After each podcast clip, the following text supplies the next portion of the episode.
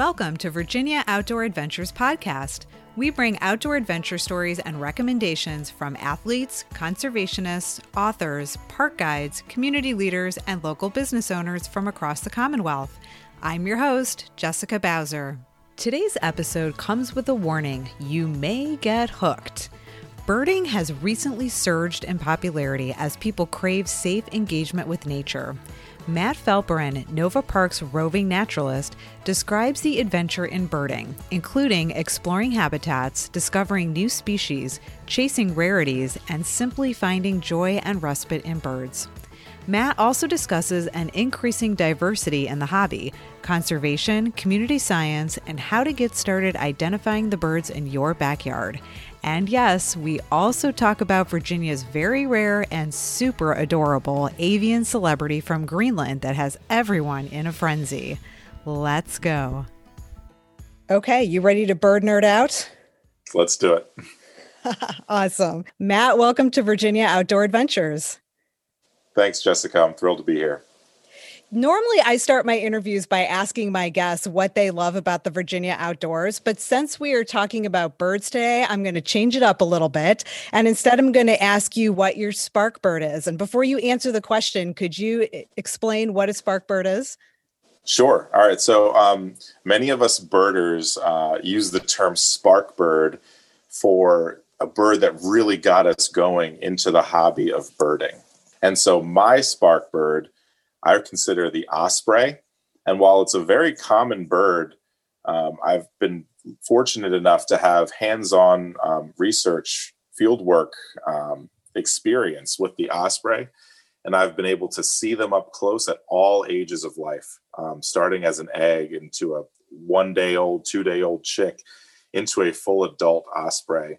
Um, one as old as 19 years old. So I just know that bird so well and I've had so much experience with that bird um, and really respect it. So that would be what I would consider my spark bird. I do have one more if you don't mind me throwing another one in Go there. for it. Yeah. All right. So what really got me started into birding as a whole though would be the prothonotary warbler. Ooh. That's definitely a mouthful.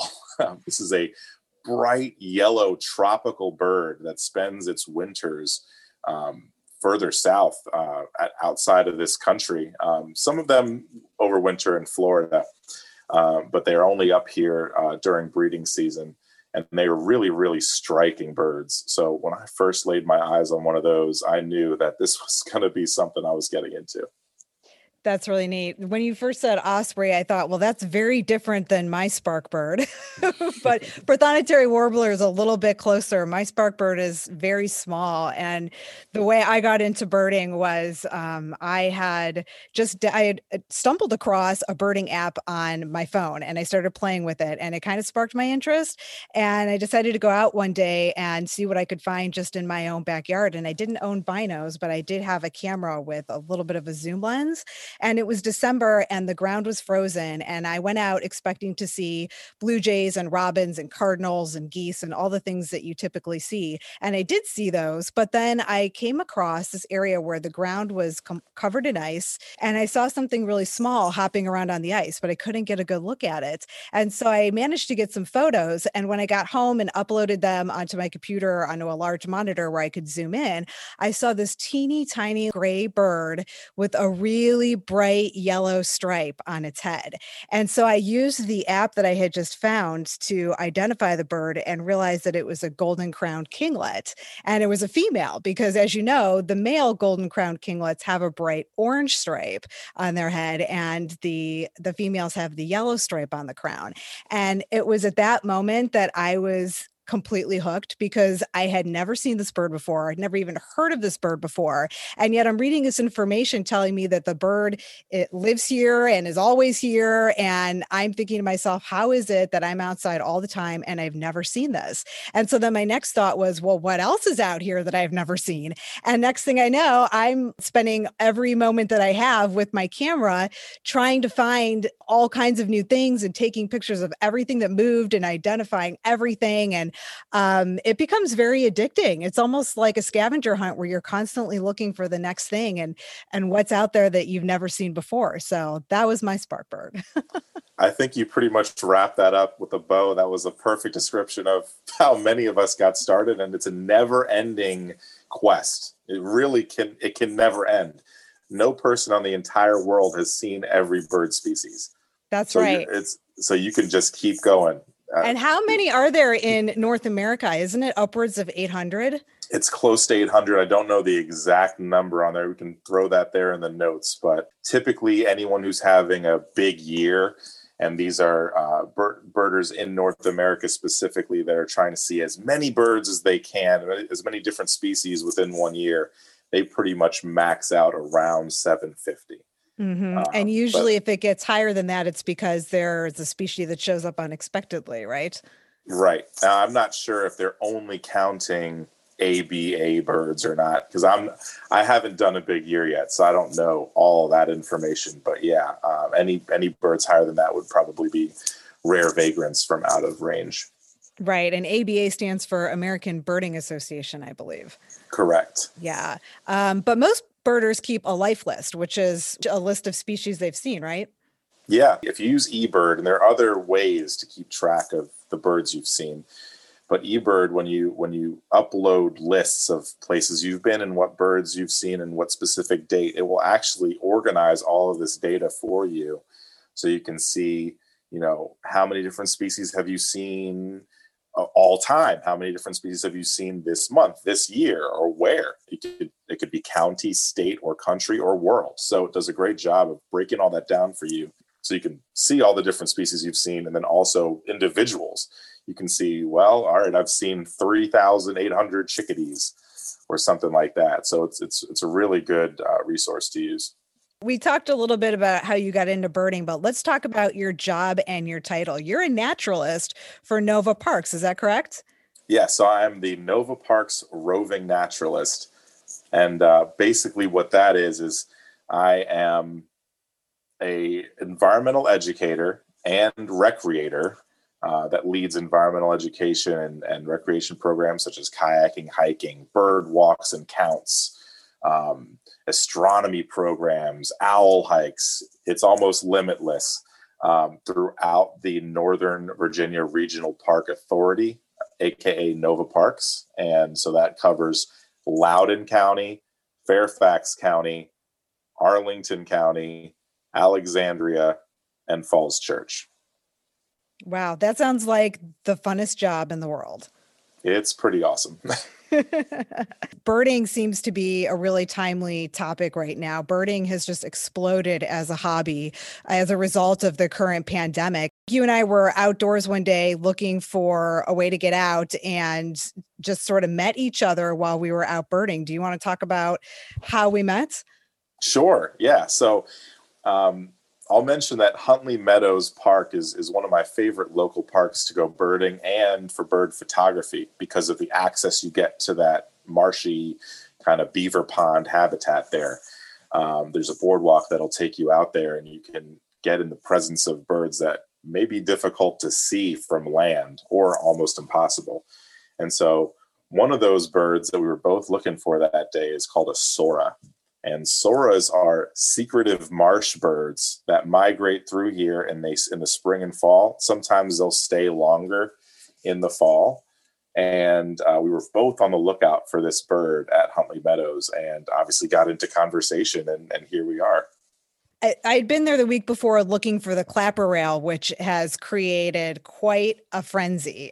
In fact, when I was there the week before looking for the clapper rail, I was there with what felt like a circus of birders who were all standing on the boardwalk, you know, quietly sneaking around, whispering, looking into the bushes. Everybody is trying to find this clapper rail, uh, which was really neat. And then I came back looking for the Sora because I'd been there the day before, and a friend of mine, um, who's probably one of the best birders I know, happened to show up and he told me where to find it because he had seen it there before. And so I went straight to that spot. I found it kind of quickly, but it disappeared, and I was hoping to get a photo of it. So I was waiting, and while I'm waiting, I look over and I see all these other people, including you taking pictures of something and I thought, huh, I wonder what they've got over there. And so I just wandered over. And what was it that you all were looking at?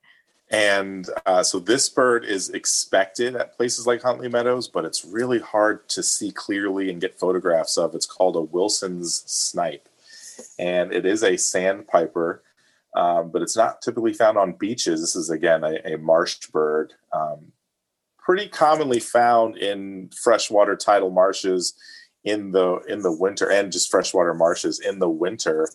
Um, but typically they're really hard to see. First of all, they have incredible camouflage, and they usually take cover in the in the grasses. Um, but you really need to have close access to be able to see one. And I've never seen one at Huntley Meadows, and I go there pretty often. So to get one in the open, foraging constantly, mere feet from us, uh, was a real treat. Um, and it does look like a there's a similar bird that looks just like it called a woodcock that's and that's the that is the bird that people refer to with there's like a old uh, tale called uh, you know, going for a snipe hunt where it's really you're taking someone out to the woods and tricking them into finding the snipe. And so that's actually the bird that's referred to in the snipe hunt um, the american woodcock. And again another really really excellent camouflage. Both of these birds have a really interesting behavior where they they rock their body back and forth and from what I understand, this is actually to, they have very sensitive um, bills and they're able to kind of detect vibrations in the in the ground. And so they're i believe they're rocking their feet back and forth to kind of move around whatever invertebrates they're trying to get at.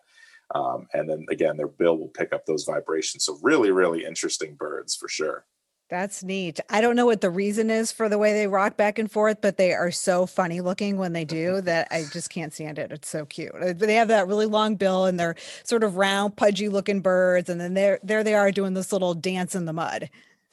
I'd love for the listeners to look this up. Look up woodcock walking and then maybe throw in chicks in there as well on something like YouTube because mm-hmm. when the chicks are behind the parent and they're all kind of doing it, it looks like a dance, uh-huh. and it's hilarious. So if you've got a second, you want to look that up because there's no way you can't crack a smile after after seeing that. They are so cute. And like you said, they are common there but they're very difficult to see. Now, unlike the clapper rail which is difficult to see anyway but is not usually found in Huntley Meadows.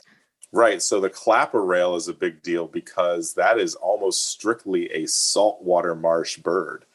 And if you go out to the coastal marshes of Delaware and Maryland, it would be an easy bird to find, especially during breeding season.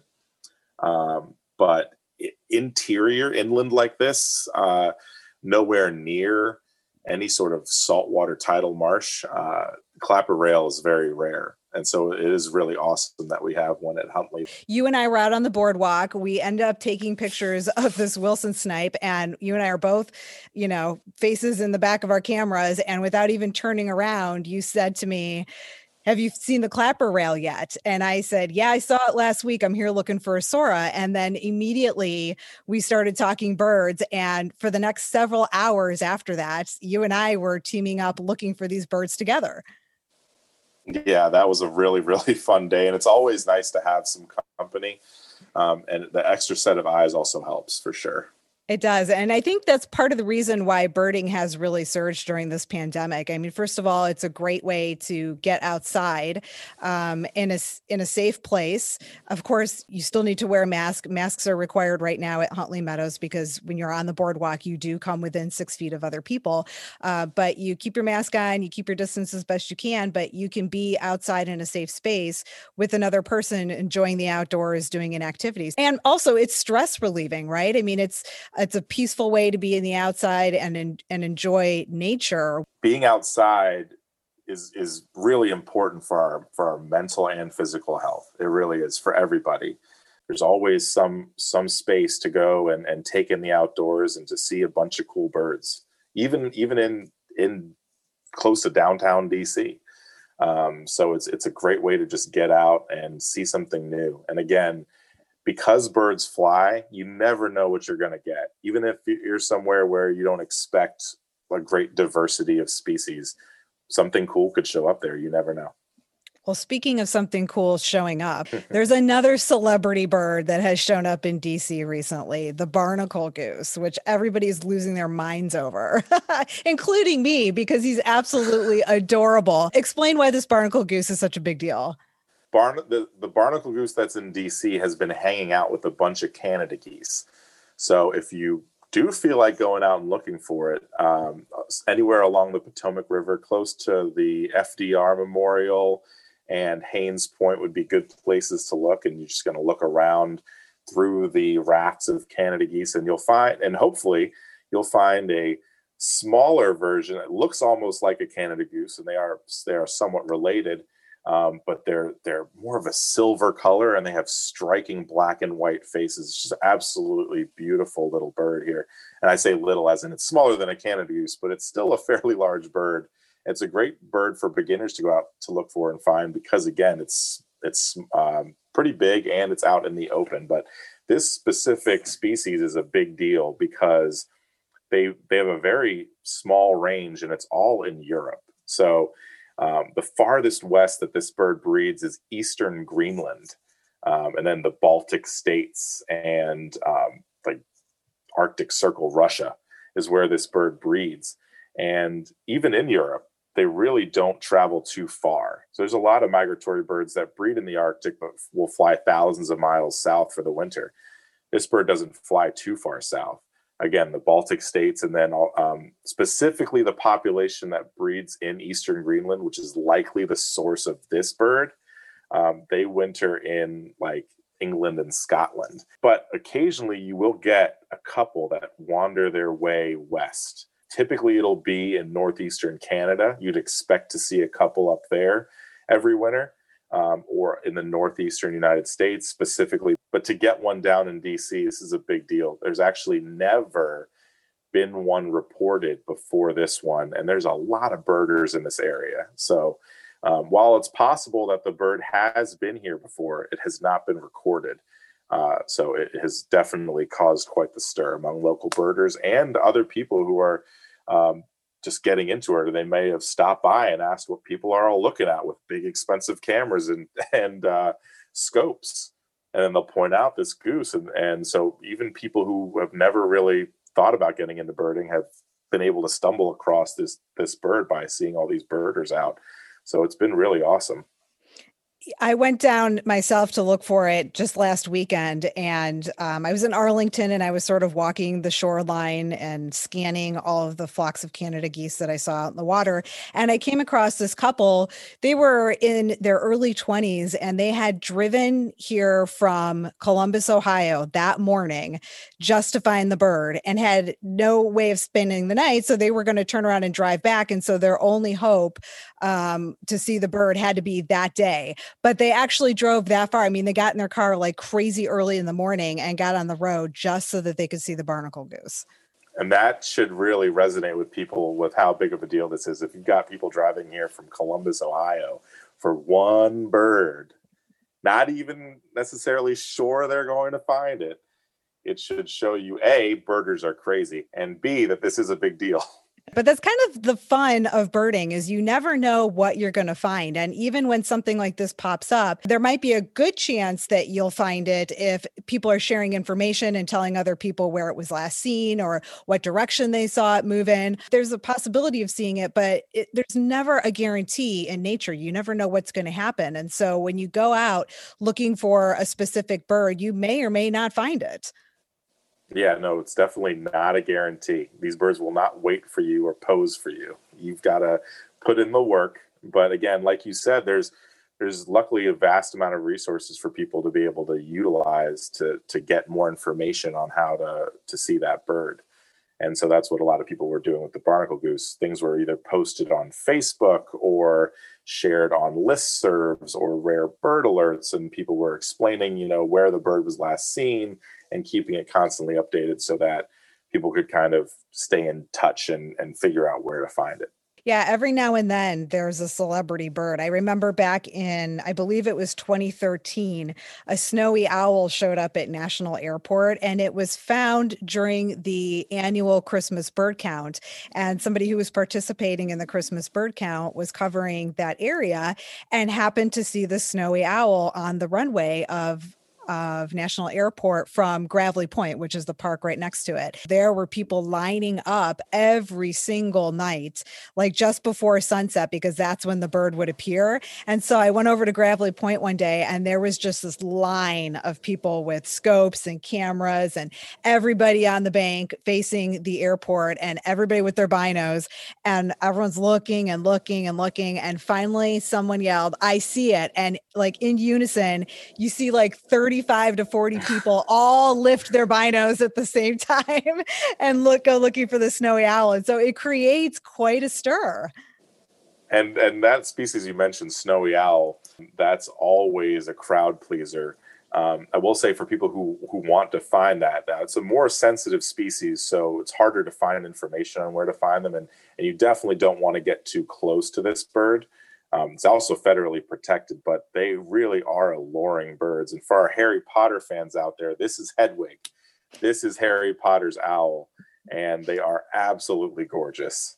They really are. They're very cool birds. And I think that particular year was an eruptive year for snowy owls. And eruptive, actually, I'm going to let you describe what eruptive means because we have quite a few eruptive species this year. So it's a really great year to get into birding if you haven't done it yet. But can you go ahead and explain what eruptive is? Sure. And then when people hear the word eruptive, you think of like explosion but really this is a different word and it's spelled I R R U P T I V E. And so what this means is that um, you have a special year where birds that are not normally found in this area show up in large numbers, and and this all typically has to do with food source. Um, and so they could be eruptive for different reasons. So snowy owl eruptions are directly caused by great numbers of lemmings and I know there's a, a, group of 90s people that know what I'm talking about with lemmings with, from the computer game. Um, but this is a small rodent that these birds feast on and feed their young in the Arctic Circle where they breed. And so if you have a lot of lemmings, that means a lot of baby owls are going to grow up. Some of them will will kind of explore further south in the winter, so you'll get more of them if it was a really good breeding year. Um, but there are a couple other species that are far more likely to be seen by people, especially people in their backyards. If you've got feeders up, or later on in the show, I'm sure you'll hear more about setting up a feeder station in your backyard. Um, there's a couple other birds that are normally much farther north, but they rely on pine cones. And so, if there's a lack of pine cones up north, they'll come further south. There's three birds I'm referring to here specifically. Um, that would be the pine siskin, a small finch, and you've got red-breasted nuthatch, and we have its uh, cousin, the white-breasted nuthatch, all year long. But the red-breasted nuthatch is a, is a bird that you really don't see here that often, and uh, really special this year is the evening grosbeak, a really beautiful finch with a very large bill, and um, they're absolutely gorgeous. They're golden. They don't quite look like goldfinches. I think they're even more striking than goldfinches. But if you want to do that, a quick Google search on that bird, that is a special bird to see. And I don't believe there's been as many evening grosbeaks um, counted as there are this year in the last 20 years, or that they're saying that this is the biggest eruptive year for evening grosbeaks um, in 20 years. So that's been a big deal. Yeah, I thought it was even more than that. I thought it was since the 1970s, or maybe it maybe may that, have been, or or that might be referring to um, the sort of super flight of finches in general, and not just evening grosbeaks. But yeah, the, this year is is absolutely huge. Um, you know, we've got purple finches, red crossbills. Eh, these are birds that and correct me if I'm wrong, but these are birds that typically live in Canada and don't often come this far south. But like you said, there is a change in the food source up there. But then also, I think they had a really successful breeding season this past year. And so there's more of them up there than there normally are. And then you pair that with the fact that now there's a shortage in food for them. So you have all these birds and they don't have the food that they need to sustain themselves. So they are flocking south eh, in numbers that we've never seen before and moving farther south than we've ever seen them move before. Exactly. So it's always going to be kind of a combination of different factors that's going to lead to this. So, like you said, maybe high breeding numbers, high offspring numbers, and uh, again, lack of food source is going to cause these birds to extend beyond their typical range. So, a lot of these birds are from the very far northern United States or or Canada, but also in high elevation areas, kind of close to here. So, that would be specifically the case for a bird like the red crossbill um, and they can be found uh, mostly further north, but also in the real high elevation mountains of Virginia and West Virginia. And so some of those birds we're getting out east this way um, could be coming from there. I have a feeder in my backyard and I am used to getting house finches, which are here all year long. Um, but this year I got purple finches too, which look really similar to house finches. And so a lot of times, especially uh, especially with new birders, they have a hard time knowing the difference between house finch and purple finch. Well, it was really neat to look out my window and see both house finches and purple finches feeding on the same feeder. Then I could get pictures and you could more clearly see the difference between the two species. Yeah, and, and the house finch is definitely a common misidentified bird because some of them can look really, really bold color wise, but it's always going to be easier if you can see both species of two birds that may look very similar. If you see them together, then they can stand out more. Right. And I also got red breasted nuthatch. And the first time I realized that they were in my backyard, I heard them and they sort of had this like squeaky call. Mm-hmm. I don't very know. Very familiar. It's a very specific sound. If you if you hear it, you'll immediately recognize this sound. It's compared to a a sneaker on a gym floor. So imagine that. And if you hear it, you'll recognize it. Right. So I heard it and I thought, wait, did I really just hear what I think I heard? And I'm used to seeing or, you know, finding those birds in pine trees, and I don't have pine trees in my backyard. So I thought, nah, I made that up. I hallucinated it. That couldn't have really happened. And then I saw it fly in and I totally freaked out because here is a brand new visitor to my feeder. And I keep track of all the birds that I see visit my feeder every year. I've never had a red breasted nuthatch show up. So it was absolutely delightful to have this bird come visit and it comes back every day. So now i know to look for it and every day that it comes in it's just as exciting as it was on day one because i know that after this winter season is over i might not see it again for a really long time. They are beautiful birds and like you said they typically stick to pine forest but when they're down here and they see that you've got this feeder set up they'll definitely stop by to say hi yeah, well, I'm hoping the evening grosbeak stop by to say hi because I have never seen an evening grosbeak, and like you said, the color patterns on him are so striking. Um, they kind of remind me a little bit of cedar waxwings, where they look like their wingtips have been dipped in bright colored wax. And evening grosbeaks, to me, sort of have that same sort of bold, striking pattern. So I'm really hoping to see one. I know that somebody reported one at their feeder just 13 miles from my house just the other day and so I've got my fingers crossed that they're going to make their way this over here towards me. Yeah, just keep at it and keep your hopes up and and you've got time.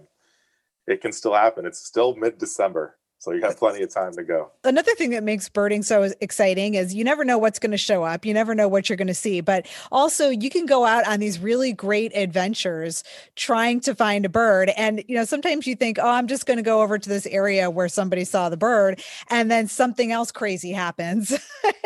and it ends up being this whole story of chasing a bird or having something totally unexpected happen. And it becomes a heck of a story. I really love getting into the stories of how I find some of these crazy rare birds or unusual birds um, because that's that's really a big part of it, and it's it's really about the adventure, and that's that's kind of what this podcast is is based on, right? Right. Well, also it makes it that much more exciting when you do find the bird after that oh, happens. Oh, absolutely, it feels very well earned. You know, I think some of the highest elevations in Virginia are right around like Highland County. And so they get species that we don't get anywhere else, um, or they get more of species that are hard to find in other places of Virginia. So you've got things like golden eagle. Um, there were quite a few golden eagle sightings last year, and then they get um, a whole lot of hawks um, and so are other large birds of prey that are harder to find in other parts of Virginia. So that's really neat area up there. Yeah, and the and the bird I had mentioned before, the Blackburnian warbler and the mourning warbler, really. Again, these birds typically will breed much farther north, um, kind of the border, at least for the Blackburnian. I'm not quite sure about the mourning, but for Blackburnians, typically like central PA, central Pennsylvania, in the mountains up there, and then further north from there but we're very lucky to have this kind of like microclimate in the mountains of Virginia and West Virginia that peak that go south from there and just jut further down into Virginia. And again, getting species there that you're not normally getting because of this kind of microclimate effect there, where it's almost like a northern climate, not just for birds, but for other animals and, and specifically plants as well. I mean, these birds aren't there if there's not if they're not in the right habitat and it always starts with the plants so you need to have the right plants have the right insects and you'll get the right birds um, so yeah it's, it's just a really unique ecosystem out in the mountains there. So one of those areas that i have yet to to explore but is on my bucket list is reddish knob and that's apparently where red crossbills can be found pretty regularly. I know people who are obsessed with crossbills, and I think it's probably because they have that funny bill and the or the funny beak. Um, but I have yet to see one, and I know I need to get up there. But I think that their food source, like you said, comes from the unique plant life that is up in that part of the mountains. Yeah, that's also a bird on my list to photograph. I've seen and heard a flock fly by before but that's not good enough for me. I want to photograph it and, and, and observe its behavior. Yeah, typically there's not really any there's there's not many like good spots so that you can expect to see them. You can you can expect to see them throughout the mountains. So um, I learned something from you. Definitely, I'll look into reddish knob because these are these are generally wandering birds. They they they kind of just tend to um, like they might hang around for a little bit and then they'll go somewhere completely different the next day and uh, so it's it can be kind of hard to track them. So it's always good to know where might there be a spot where they're more dependable.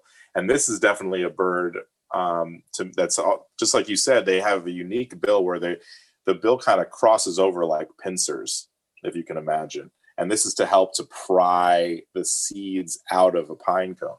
So it's a, it's a adaptation for this bird for the things that it eats and so it's very good at eating pine seeds out of pine cones. But I just remember seeing this bird as a very young child, maybe five years old, with my handy dandy Peterson field guide of birds of the eastern United States and seeing this crossbill. I'm just like, whoa, there's nothing else in this book that looks like that. I can't wait to see one. And so again, it had been years later before I ever saw any, but I'm still on the lookout to be able to to see these birds up close. So I'm right there with you on that. Yeah, it's so unique looking. Let's talk about the Christmas bird count. So this year is going to be the 121st annual Christmas bird count. What is all the excitement about, Matt? Okay, so, so the Christmas bird count is either the oldest or one of the oldest community science birding activities, but also, I believe, any sort of like research project, I think, uh, ongoing. I think they're, it's been ongoing for over a hundred years now. Um, and anyone can kind of go out there and join a team or even do it in their own backyard if they're within a count circle. And these are, I believe, 15 mile radius circles. Um, and just count all the different birds and all the different species they see. And all this data is all going to be compiled with help of local compilers. And it's all going to be put together, and you'll be able to access the data for. And it's not, again, I, I want to say this: it's not just on Christmas Day, but this is it's kind of a winter bird count, but it all is falls within like a week or two of of Christmas, and uh, and they're they are on separate days depending on what what circle um, you're looking to do. Uh, but it's a really awesome way for even just beginning birders to go out there and see what's out there and to learn from experienced birders and and to get a sense for how many birds are really around us. And when you are when you are really specifically trying to find every living flying soul you can that you can stumble across you know it's a it's a special thing. Because mostly when i go birding i'm not necessarily out there to find every single bird of every single species right so this is the time when that really matters and it really shows you how many individual birds that are all around us um, again even in more urban areas and why does that matter? What what happens to the data that volunteers collect during the Christmas bird count? Excellent point. Now, I'm sure many are aware that bird populations in general have been drastically declining over this past several years. And so, really getting an idea of how many birds are out there, uh, this is kind of the best opportunity to do that, um, to really see how many different species are we getting in, in each area how many individuals are we getting as well. But in general it does give you an idea of bird populations and, and movements as well and to cover some of these eruptive years and to, to see okay here's a bunch of evening grosbeaks maybe somewhere that they've never been counted before so I've heard that birds are considered an indicator species. So when people go out every year and they count the birds. The data that's collected helps researchers and ornithologists and other scientists understand what kind of changes are happening into the environment and in our climate based on what types of changes they see in the bird population. So if there's more birds or less birds, or if they're showing up in places that they typically don't show up, or if they're um, behaving in different ways that they haven't seen before, that that can all help researchers and scientists understand what's going on uh, globally with our climate just by collecting the information that volunteers are gathering during the Christmas bird count. Yeah, absolutely. And um, I also want to mention that there's different types of birds. So you have generalists and you have specialists. Most of the birds that you'll see in your backyard are typically going to be generalists. These are birds that we're going to have you around. They can rely on a variety of different food sources. That's very important uh, to survive. And that's again why you may see them in your backyard or in or in urban and suburban parks as well. Then you have more specialized birds that require a very specific habitat and food source. And if you start to see any of that stuff disappear, the bird will disappear as well. This is what indicator species means. And it's not just for birds. Um, another popular uh, application of that term would be to study water quality and what kind of macro invertebrates are you getting in your local streams? And if you're if you're getting a great variety and and specific types of species in there um, you know that it's going to be good water quality with um, the right plants and oxygen levels and acidity stuff like that. So same idea with birds though that some of these specialized birds you know the the presence or the absence of these birds can really tell you a lot about the habitat yeah, community science is such a great concept because anybody can participate. And I really love the story or the history behind the Christmas bird count because initially um, hunting birds on Christmas Day used to be a very popular sport, and people would go out and they would shoot or kill as many birds as they possibly could in, in competition. And that was wreaking havoc on the environment. And so, in response to that, other people count the birds instead. And so, it eventually evolved into something completely different. And now, rather than going out and hunting birds on Christmas, we're counting birds, and it has a completely different effect. Now, do you have to be an experienced birder if you want to participate? Participate in the Christmas bird count? Absolutely not. It definitely helps having an experienced birder with you. Um, but uh, if you go to audubon.org right now, right on the front page, if you scroll down a little bit on the right, you'll see a page that says join the Christmas bird count. And if you type in your address or a town near you in there, because there's like a little search function there, it'll take you to the, your closest circle. And so again, these count circles, all of the counting uh, is going on within these circles, so not outside of it. So if you live within a circle, any bird you get in your in your yard or your neighborhood or wherever um, can count uh, towards that bird count. So you don't necessarily need to go out with anybody. If you are able to properly identify, and this is important, Uh, if you don't know what it is for sure, then definitely don't want to count it. But if you know what you're looking at, especially if it's something you get you see often, like the Carolina chickadee or mourning dove uh, or white-throated sparrow, um, that can all that data can all be sent towards the compiler of that circle. But you can also find out, you know, if there are teams or groups going out, and if there's an opening for you to go out and join other birders, and there are definitely safety uh, COVID protocol in place um, for the count.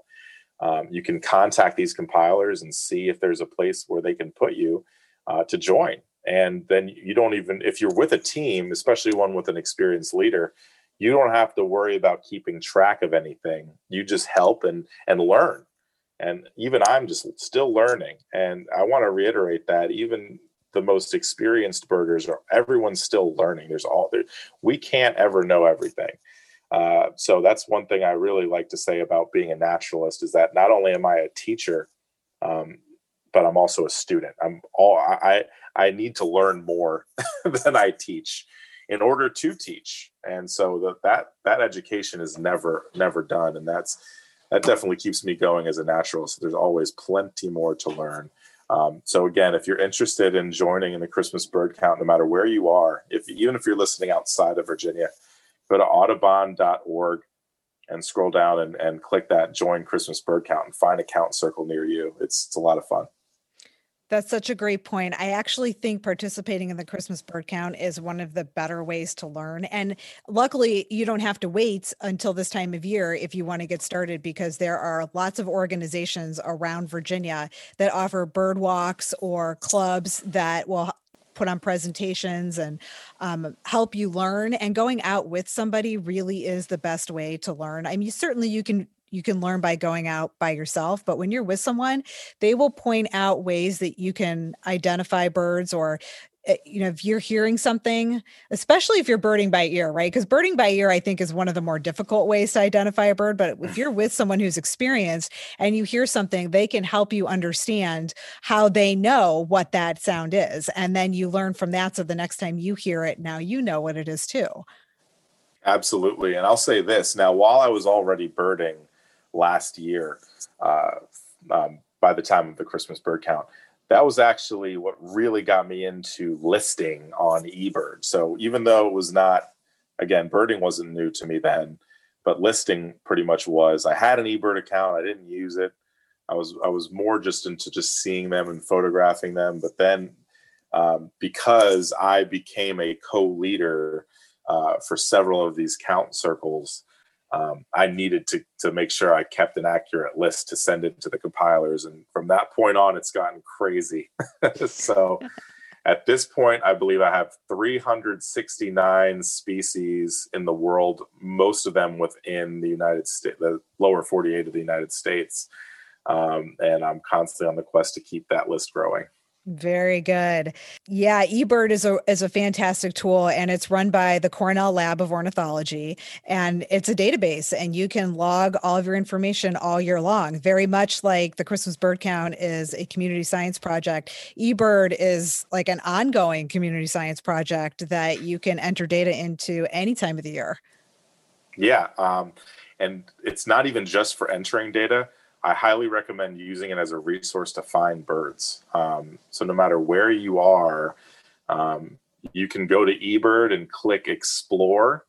And on that tab, um, you can see where you would put in a region. And when I say region, it literally could be county, state, or country, and find you know where the birds are being seen. Where if there's a specific bird you want to see, or if you want to find out where there's a great habitat and park near you to find cool birds, um, you can access all that information through the Explore tab on eBird. So I highly recommend just playing with that. Go to the Explore tab, plug in different stuff, plug in different species, plug in different counties or states or regions, um, and see what you can find. And it'll definitely help you on your quest to finding more cool birds that seems like a really great segue into how to get started birding for newbies who have never birded before. So, what do you recommend when somebody comes to you and asks how to get started birding? Um, I recommend getting a good field guide, and that can be physical or online. Um, a great free one to start with is the Merlin bird app. Now it's limited in the information you're getting. Um, it's very brief overview on each bird species that's in there. You can download actually packs for birds all over the world on the Merlin bird app. I do recommend it though, and through there you can actually help ID birds just by brief description of the bird. So there's a place, um, there's a section of that app where you click and you describe the colors that you saw on the bird, the size of the bird, and most importantly, where and when you saw that bird. And it does a pretty good job of, of figuring out what you might have seen. Now, if it if that bird ended up being some vagrant from far away that is never usually here, it may not be a great tool to finding out what that bird is. But for the most part, it's pretty good. At, and that's a great resource for beginning birders because if they can only describe maybe the size of the bird and, and some colors that were on it, um, it's a great way to find out what it was. Uh, so I recommend that. Uh, Sibley's field guide is excellent, um, either on the app, which is a paid for app, or the or the actual guide. Um, those are most those are all illustrations, but they they point out various field marks, and what a field mark is is is a physical characteristic of the bird that really stands out among other birds that may look similar to it. Um, typically, these marks are going to be either somewhere on the on the head, specifically the face, or on the wing, or the tail, or the side of the bird. Um, but uh, that's that's definitely a, a, really good field guide to start with Sibley's. And obviously, in order to see the birds, you're usually going to have to have a pair of binoculars. So I really recommend like a decent pair of binoculars to start with. You don't need to go out there and spend hundreds or thousands of dollars on binoculars. Um, I personally recommend the Nikon ProStaff 3. Um, and you can you can if you can find them on sale sometimes for under a hundred dollars, but they range like around like 130. Um, trust me, Nikon's not paying me anything to say this. It's just the, that's just the pair that I use, um, and they're pretty good. They're very clear, and they're pretty good with even in some even once you get into some low light. Uh, so it's a great beginning pair of binoculars to start with. Then if you get more serious, then you can invest in, in spotting scopes, which are pretty pricey. So I'd say to start with the binoculars and, and get, download some field guides or buy one um, that's a great way to start. And again, we talked about eBird. Um, if there's a specific bird you'd love to see, or say you're flipping through your field guide and you see that you're within range of, um, let's say, orange crowned warbler, which is a tough bird to find, by the way. They, they prefer fields and they're uh, and forest edge habitat, and they're they're really only here in this area in the winter. And so, if you really wanted to see that bird, which is again really tough to, to find, um, you could go to the Explore tab on eBird, type in species, orange crowned warbler, and you can even change the uh, the whether it was seen in this month or this year or all time. So I would probably focus on December 2020 specifically and see where they were and find out where they were seen. Then you could see the parks that they were seen at, and hopefully there's one near you that you can go um, see them at. Or you know, again, if you're if you are uh, willing to go out for a challenge, go to the appropriate habitat and maybe you'll be the first to find one. I like to tell people to carry a notebook or some something where they can jot down notes because what I found when I first got started and even now even as an experienced birder I see something and I think to myself, "Oh, I'm going to look it up and I'm I'll be able to find it easily." And then you look it up and all of a sudden you're presented with all of these options that all look similar and suddenly you become confused. All these different details that have you questioning what you actually saw. And so I think the best thing to do really is to start taking notes on what you're seeing immediately so that you don't get confused when you do go to look it up. That's an excellent point, and you can take notes physically on on a small notepad, or you can just type them in your phone. Either way works. And if you're if you're artsy and you're pretty good at sketching, sketching is also a great way to to additionally keep track of these notes. So if you can do a quick sketch, that can also be useful. Yeah, field marks are so important. In fact, when you and I met and we were looking at that Wilson snipe, I thought we were looking at an American woodcock. And when I said that, you immediately opened up your phone to your field guide and pulled up the two birds and compared the field marks. And I remember you saying, now pay attention to the coloring on the woodcock's face. Now look at the pattern and the coloring on the snipe's face. And then I saw the difference, but otherwise they look really similar. It would be very difficult for a new birder to know the difference between between those two. That's a great two birds to compare for this for in that context. Yeah, because now woodcocks are slightly larger, but again, they they they have this they have almost the same length bill. They're both of their eyes, both eyes on, on each species are set pretty high up on their head to actually give them a really excellent 360 view. They have an incredible range of vision. Um, and then also the the behaviors are very similar. Like we mentioned that little dance that they do kind of bobbing back and forth. So both birds do appear very similar. So for beginning birders to look at american woodcock and wilson snipe they may look very similar. So again yeah always pay attention to the field marks. And, and typically the the bill is the thing i always pay attention to first. Always look at the bill first. And that will usually tell give you an idea of the type the like what family that bird is in more so than the color. Color can be very deceiving. Patterns can be very deceiving. Lots of different, totally unrelated birds may share a very similar pattern or color, but the bill is is is usually the most important thing I like to point out. So there are there are lots of birds that look really similar. We we just mentioned two. We talked about house finch and purple finch looking really similar. Two other birds that often uh, trip people up when they get started that are very common that may even come to your feeder are downy woodpecker and hairy woodpecker. So it's important to have that field guide on hand even when you're feeding birds in your backyard so that you can look up the difference. Exactly, and, and those those are both two tough birds, especially for beginning birders. Now, if you have them together and you have a field guide handy, then it can definitely be a lot easier because the hairy woodpecker is significantly larger, and it does have a longer bill but otherwise they look they look pretty similar. Um, they even sound pretty similar. Um, so it's always going to be useful to have both birds there. What are other ways that people can attract birds to their backyard? So yeah, um, let's dive into feeders. Um, and it's important to know that uh, not to feed wildlife in almost any other situation. That includes birds outside of your own backyard. But the reason why bird feeders and feeding feeding wild birds at your home is accepted is because this is this has largely been proven to be a supplemental food source for the birds as in they don't depend on it. If you don't have your feeders out there they'll find food somewhere else. Um, but it's a great way to see a lot of these birds super close.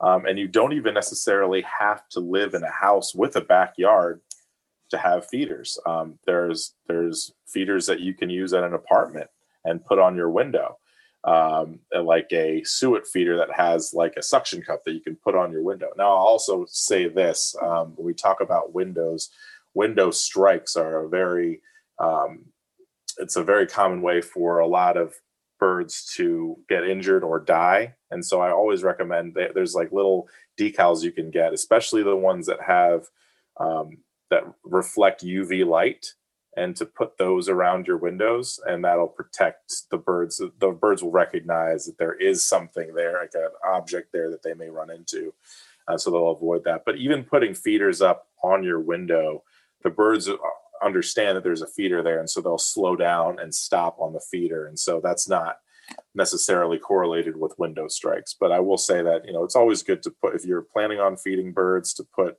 these decals up on your windows.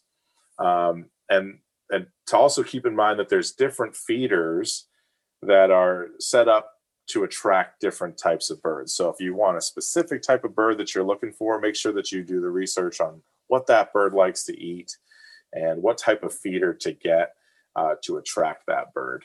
So if you want hummingbirds, you're going to need a nectar feeder. Um, and uh, in conjunction with that, sometimes you can attract cool birds like orioles with um, that they're not they're not typically going to come for the seeds except if they're if they're um, straggling behind they may eat some seeds in the winter but in the in the spring and summer you can attract them and fall. You can attract them with grape jelly and orange halves.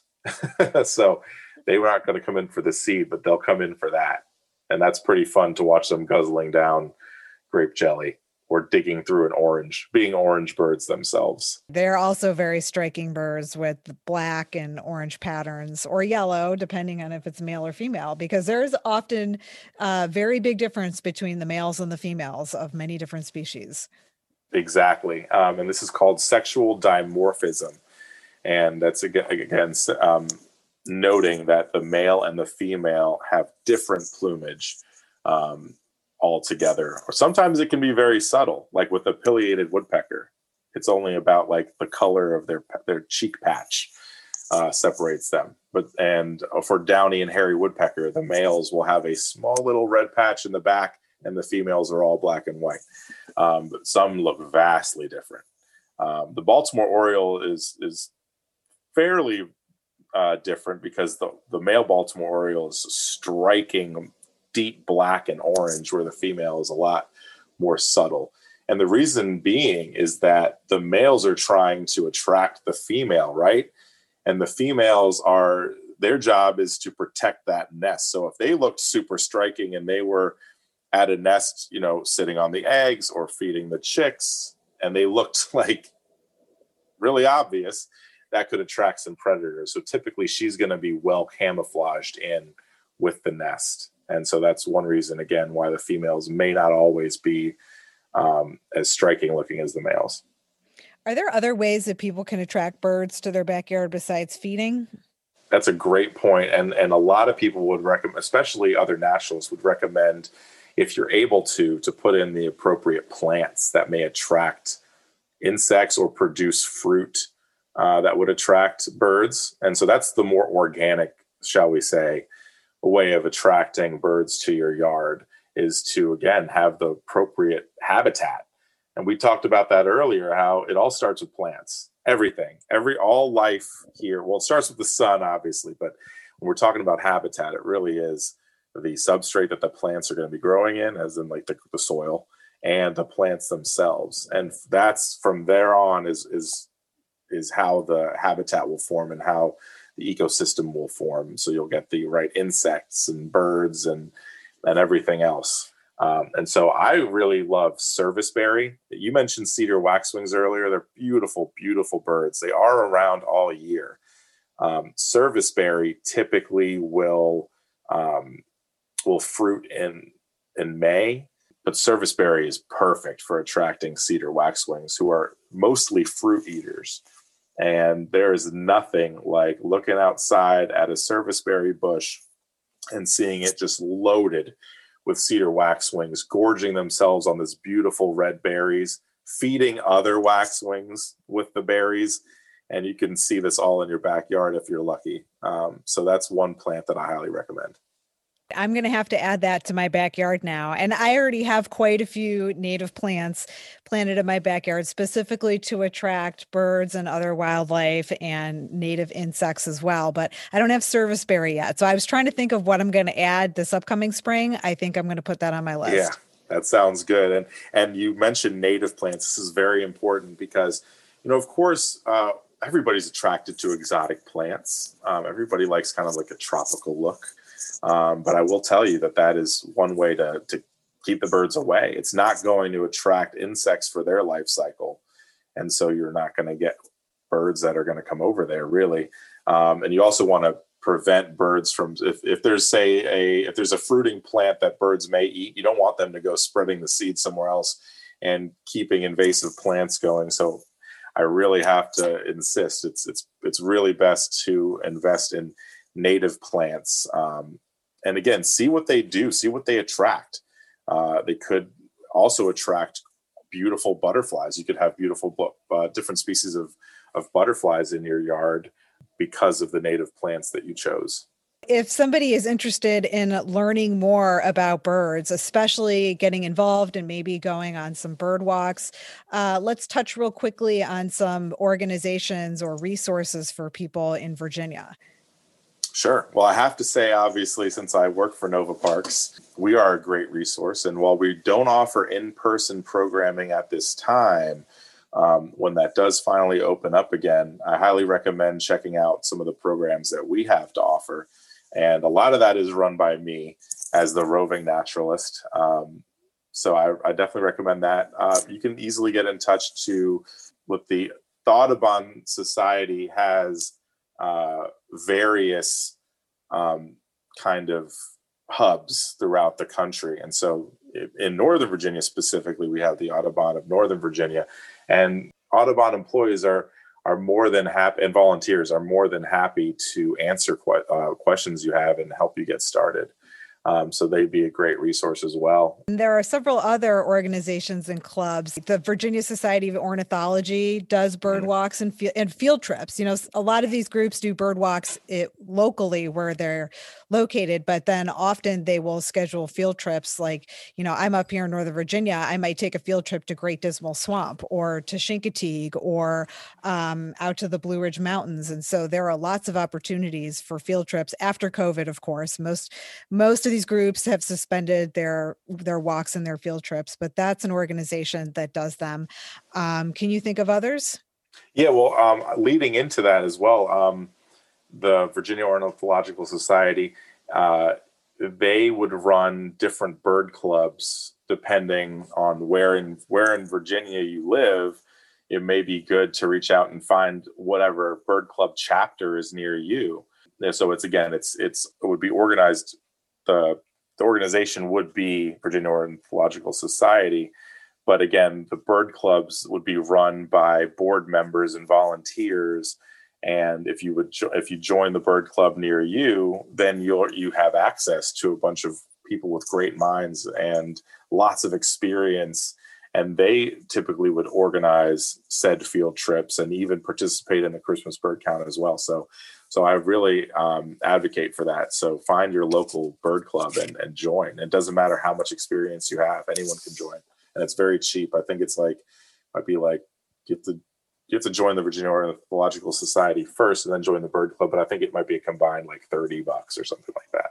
Yeah, the Northern Virginia Bird Club is like ten dollars a year or something like that. I mean, and, and, of course they welcome donations, but at a minimum, it's very cheap to join. And I think another thing uh, that's worth pointing out is that some of these organizations, while they all love birds and want to share the love of birds, sometimes their mission is a little bit different. So, like for example, the Northern Virginia Bird Club is specifically about organizing walks and field trips, whereas the Audubon Society might be more focused on conservation as a whole and conserving bird habitats and um, providing educational opportunities to the community. And so, even though they all are focused on birds, they might have different um, different objectives as a, as an organization. So you can choose an organization based on what your objective is, um, or how involved you want to be, um, or or join them all, like me.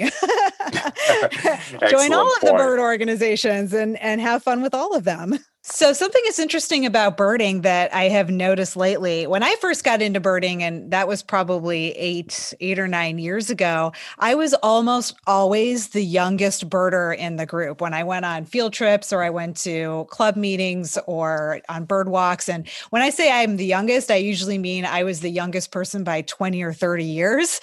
And that has really changed recently. That is no longer the case. In fact, uh, when I was on the wild, literal wild, wild goose chase of finding the barnacle goose, and there were all kinds of people around me who were also looking to see the bird. I was the oldest person, um, both to my delight and and also was a little scary. I'm not used to being the oldest person, um, but birding has really changed. The demographics of birding have really changed. Have you noticed this too? I have, and I, I'm really pleased to see this. Um, and you know, birding is for everybody. Um, but obviously when you see a certain demographic alone birding then it you know it may not feel as inclusive. Um, so yeah typically uh, you're going to see a lot of old guys out there birding um, but it really is for everybody.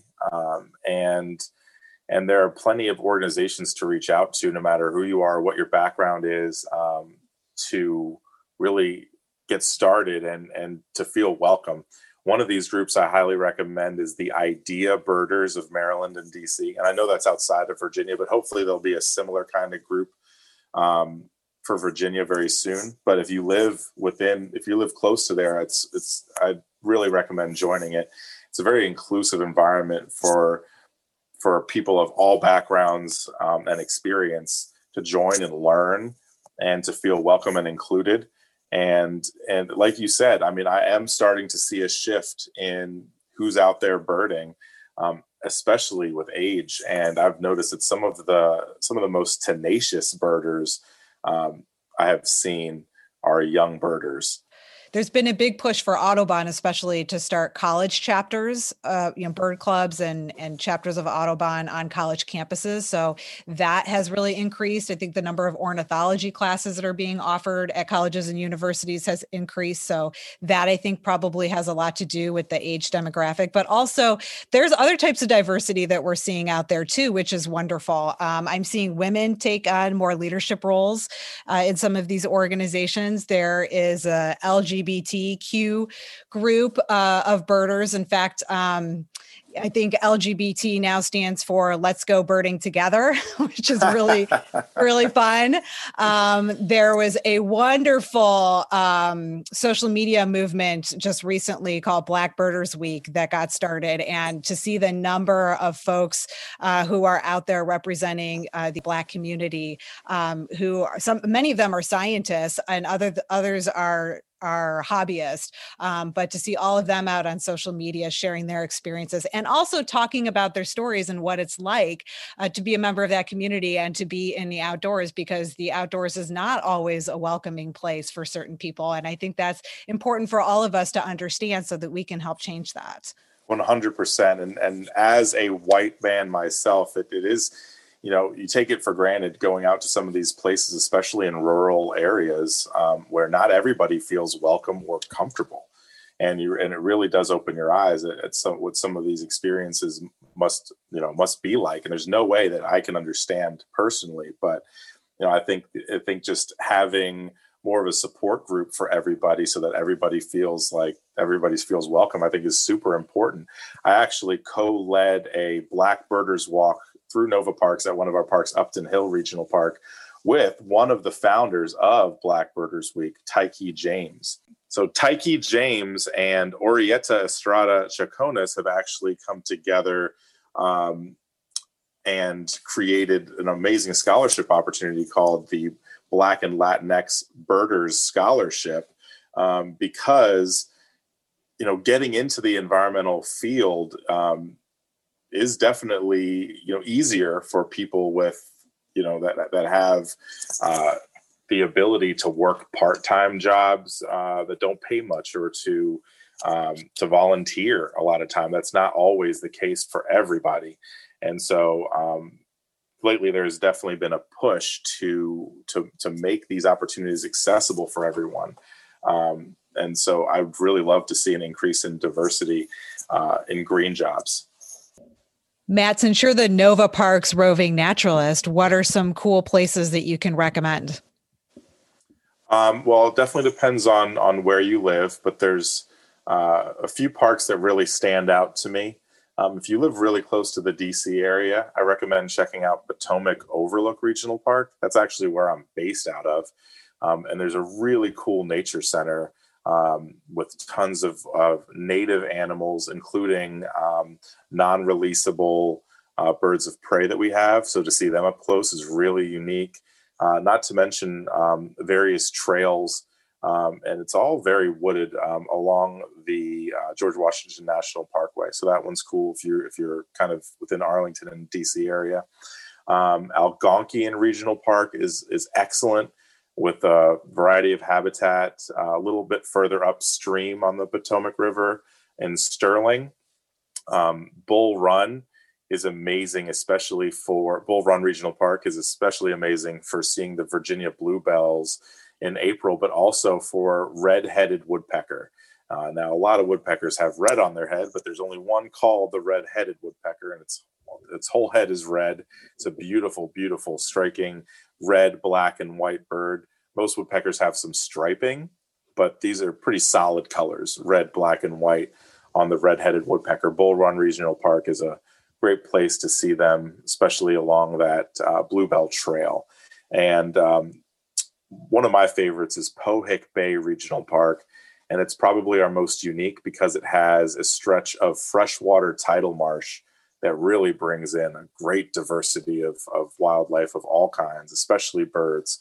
Um, so wild rice is a really productive uh, warm uh, warm season grass that produces a ton of seeds per plant, and that can really help aid a lot of migratory birds on their journey south, just like the sora um, that we had mentioned. So the sora really does rely on that wild marsh on its way south, and you can rent um, paddle boards and kayaks and canoes at Pohick Bay and explore the marsh for yourself, or join me um, for one of my guided uh, paddle tours. I do different themed paddle tours out of several of our parks, um, including Pohick Bay, um, and that would be exploring the marsh or to to see sunset.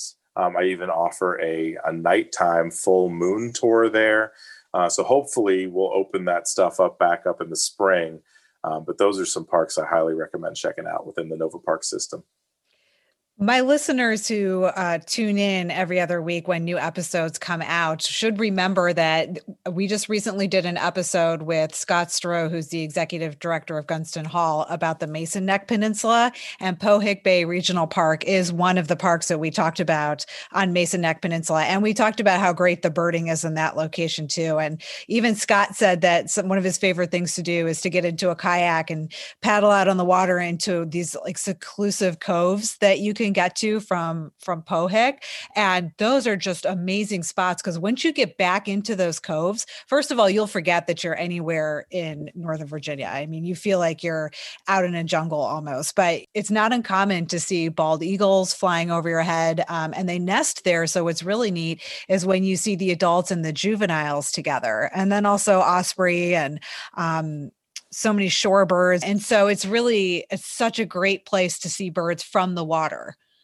Absolutely. And and that is one of the best places to see bald eagles in great numbers. So not only do they nest there, but um, they chase the shad uh, and um, the waterfowl there. Uh, if it's a really icy winter and and much of the water's surface is frozen over, it compacts the waterfowl into smaller areas and eagles being uh, very intelligent and lazy birds, not to mention not quite having the ability to fish that osprey do, um, will come scoop down and grab waterfowl.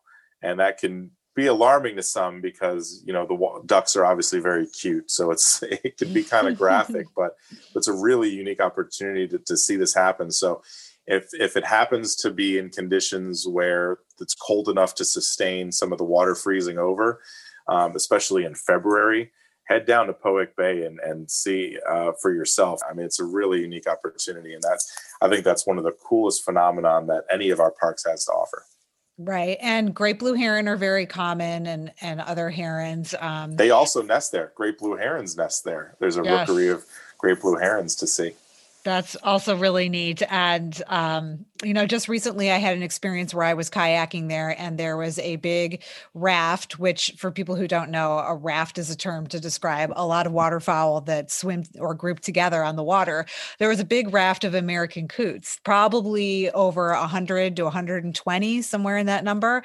And my kayak was starting to float you know close towards them and so i just sort of pulled my paddle in and laid back and let the water carry me and it carried me right up to this raft of american coots and i sort of floated along next to them for a while before i got too close for their comfort and then they all just took off and i got this great video of all of them taking off into the air at once and it was really neat but they sort of have the same reaction when there's an eagle nearby so i was paddling out near an island and an eagle um, was perched up at the top of a tree and it took off. And you can tell when the coots know that there's an eagle in the area because they sort of all freak out at once.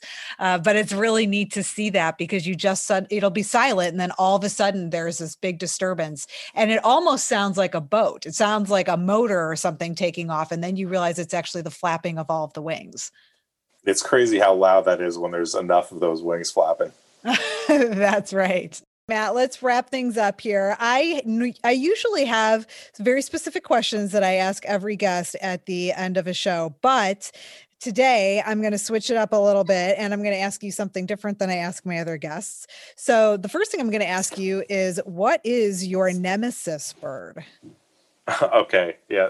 So, I definitely have many, um, but I will say one that really sticks out is uh, is the golden winged warbler. Now, this is a bird that's pretty much expected through migration, um, mo- pretty much exclusively in the spring, but also in the fall.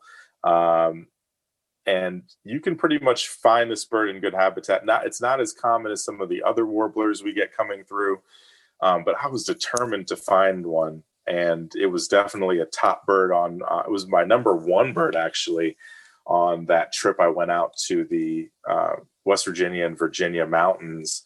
Um, I got there right at sunrise, but I might have been too early because the insects may not have been out at that time, and I had to move on, and I never got it. And that was really tough uh, pill to swallow. That after so much effort, that's one warbler I didn't get. So that's going to be my number one priority this coming spring. I feel like for some reason warblers tend to be nemesis birds in general. Have you noticed that? Yeah, and again, the fact that they're so beautiful and only he- and most of them are only here for such a short time makes them easy to put on the nemesis list. For the longest time, one of my nemesis birds was cerulean warbler. And I really wanted to see one so badly because they're lightish blue and white streaked um, body and so pretty. And I would always hear them. Everywhere I went, I heard them, but I could never see them. And and part of that is because they live up in the very tops of the canopies. So if you're in the forest, especially an old growth forest, and you're looking straight up, it is very difficult to see a small bird way at the top of the trees. You might see movement, but you don't really get to see the bird. And so I really wanted a photo of it. And year after year, I never could get my eyes on one. Like I never got a good look at one. And it was driving me absolutely crazy. And then finally, this last spring up in Shenandoah National Park, and I heard them and I ended up having to go off trail and follow follow the song until I got to a spot where I just stood still for a long time. And finally one came down sort of low enough where I could get a good look at it and I could follow it with my binos um, and just be able to stand there and see it for like 20 minutes. And that feeling that you get when you finally get your eyes on something that you've been hoping to see for so long just can't even be described. Can I, I can identify with you on that 100%. It's, it's, it really is a rush. And for those of you who are thinking of getting started or just getting started, once you really start to get a sense of, of, of which birds are really more difficult to get, once you do see those birds for the first time, it's it's really hard to describe that feeling, but it really is a rush, and it's worth it. Um, it's worth all the time and effort you put into finding them. What species do you most hope to add to your life list? Yeah, and so um, again, we're talking about kind of these the mountain habitats. So definitely out towards Shenandoah, um, a ruffed grouse. Yeah, so ruffed grouse would be a bird that I really hope to add to my list this coming spring. Um, they're there year round, but they're really secretive and, and difficult to find. Mm-hmm. Um, I believe they're quails. I believe they are they are quails, or they're at least related to quails. It's the only one that we have here um, in Virginia, other than the bob, the northern bobwhite, which is also an indicator species and is largely disappearing. By the way, um, but I have seen them before. So I, I so ruffed grouse is is on there for me, and I'm I'm really hoping to see or at least hear the drumming. Mm-hmm. Give a really mm-hmm. cool. The males give a really cool drumming sound during courtship. Um, so I'll be out in Shenandoah in spring, uh, looking for them. I was just going to ask uh, if you had heard one. Uh, I guess not because it, it, would have been on your life list. Because I will point out you don't have to see a bird to add it to your life list. If you can positively hear it and identify it that way, you can add it to your life list too. And actually, a really good place that you might want to look is on the trail going up to Stony Man Summit in Shenandoah. There's a resident one right there because people report it over and over and over again. But I heard it when I was hiking up that trail, and at first I thought somebody was like blasting music from a car from somewhere. you, you know, like you hear it. and- yeah, you because that's what it sounds like. It sounds like a bass, like the boom, boom, boom, boom, boom, boom. And like I stopped and I'm looking around and I'm thinking, who is blasting music in the middle of the forest? Like, what is wrong with people? And I was like having this little internal rant, right? And then all of a sudden it occurred to me that maybe it's not music, maybe it's something else. And then I remembered that um, this bird had that type of call. And I have a field guide on my phone, which is really handy. And I opened it up. And um, one thing that's really nice about a field guide on your phone, as opposed to having the book, is that oftentimes you can play calls and other sounds that birds make. And so I was able to play uh, what a rough grouse sounds like. You could hear that reverberating sound that the males make during mating season. And so I knew instantly that that's what I had heard. Um, so that's super neat. It's really cool. I wish you Awesome. the best of luck in finding the right Thank rough you. grouse. I will. I will definitely use that tip. So thanks a lot. I, I love Shenandoah National Park. So any excuse I can get out there, especially for birding, I'm all aboard. So I'm going to look for that. I'm going to look for that resident grouse. Yeah. Well, Matt, this has been a pleasure talking about birds and birding in Virginia. Um, it is such a cool outdoor activity. I hope that more people get involved in it. And I really appreciate you sharing all of your knowledge with us today. Thank you so much, Jessica, for having me. I really appreciate it. I can't wait to see you out there in the field again. If you enjoyed the show, please consider supporting us. Rate, review, and share with a friend. Follow us on our Facebook, Instagram, and Twitter pages. Subscribe on Apple Podcasts, Spotify, Stitcher, or wherever you may listen to podcasts. Virginia Outdoor Adventures is hosted by me, Jessica Bowser. Cover art illustrated by Olivia Smith. Editing by Alexander Valencia. Executive production by Steph Garrett. We love to hear from our listeners. Contact us on our website, virginiaoutdooradventures.com. Thanks for joining us. Until next time, adventure on.